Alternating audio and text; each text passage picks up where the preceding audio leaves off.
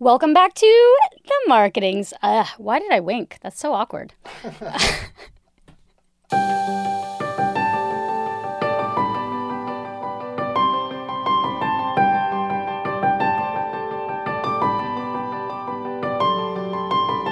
Welcome back to the Marketing Solution. My name is Shelby Page, and this week we're going to be talking about a brand that is more of a marketing company than it is an actual physical product. Although, when I tell you the name, you're definitely going to know what it is.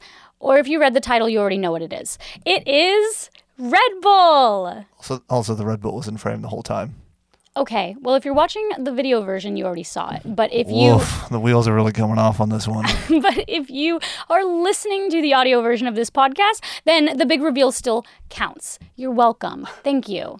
Okay, the point about Red Bull, the most important part about Red Bull that I think is so interesting to talk about on this marketing podcast is the fact that they literally do not do the production of their own drinks. So, this company, already existed before it became Red Bull, the worldwide phenomenon that has such a large market share. That's like nearly 25% of the market. For the record, a strong market share percentage is 6%. So Red Bull is very interesting because it takes their brand and it really brings it to life in every possible sense of the word. So if you know Red Bull's motto, it is Red Bull gives you wings. So what does it do? It goes extreme, extreme sports, very similar to like GoPro's marketing strategy in the fact that they hire thousands of athletes to be affiliate partners, where they sponsor thousands of people. They buy different teams. They have their own production company so that they own the rights to all of the materials that they create. They do extreme publicity stunts. Did you guys see the last episode?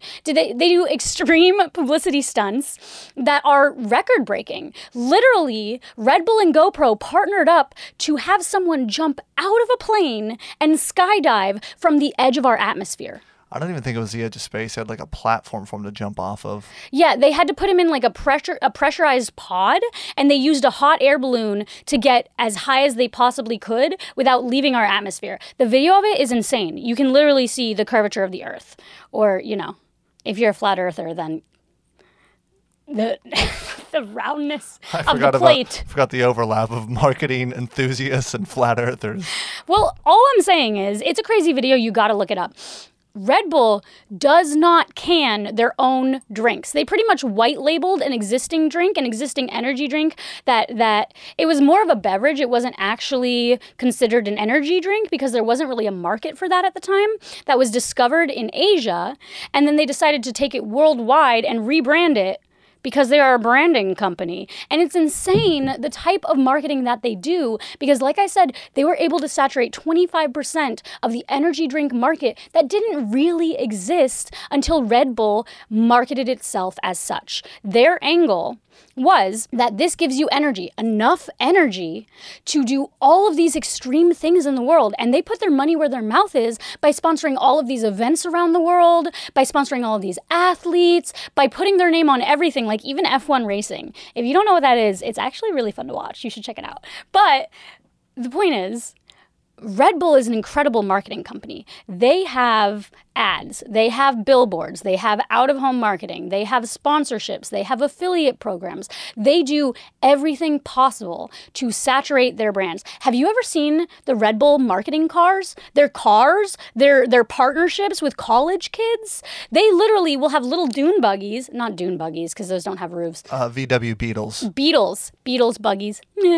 Uh, they literally have VW Beetles with a giant can of Red Bull attached to the back of the car so that when they drive down the highway, every single person that they pass knows that there's a Red Bull affiliate going to an event. They have beautiful girls all over college campuses bringing Red Bulls to bars and, and wearing their cute little t shirts. They put so much money into marketing that their revenue generated from their sales that they literally don't can or produce on their own makes up 97% of their revenue.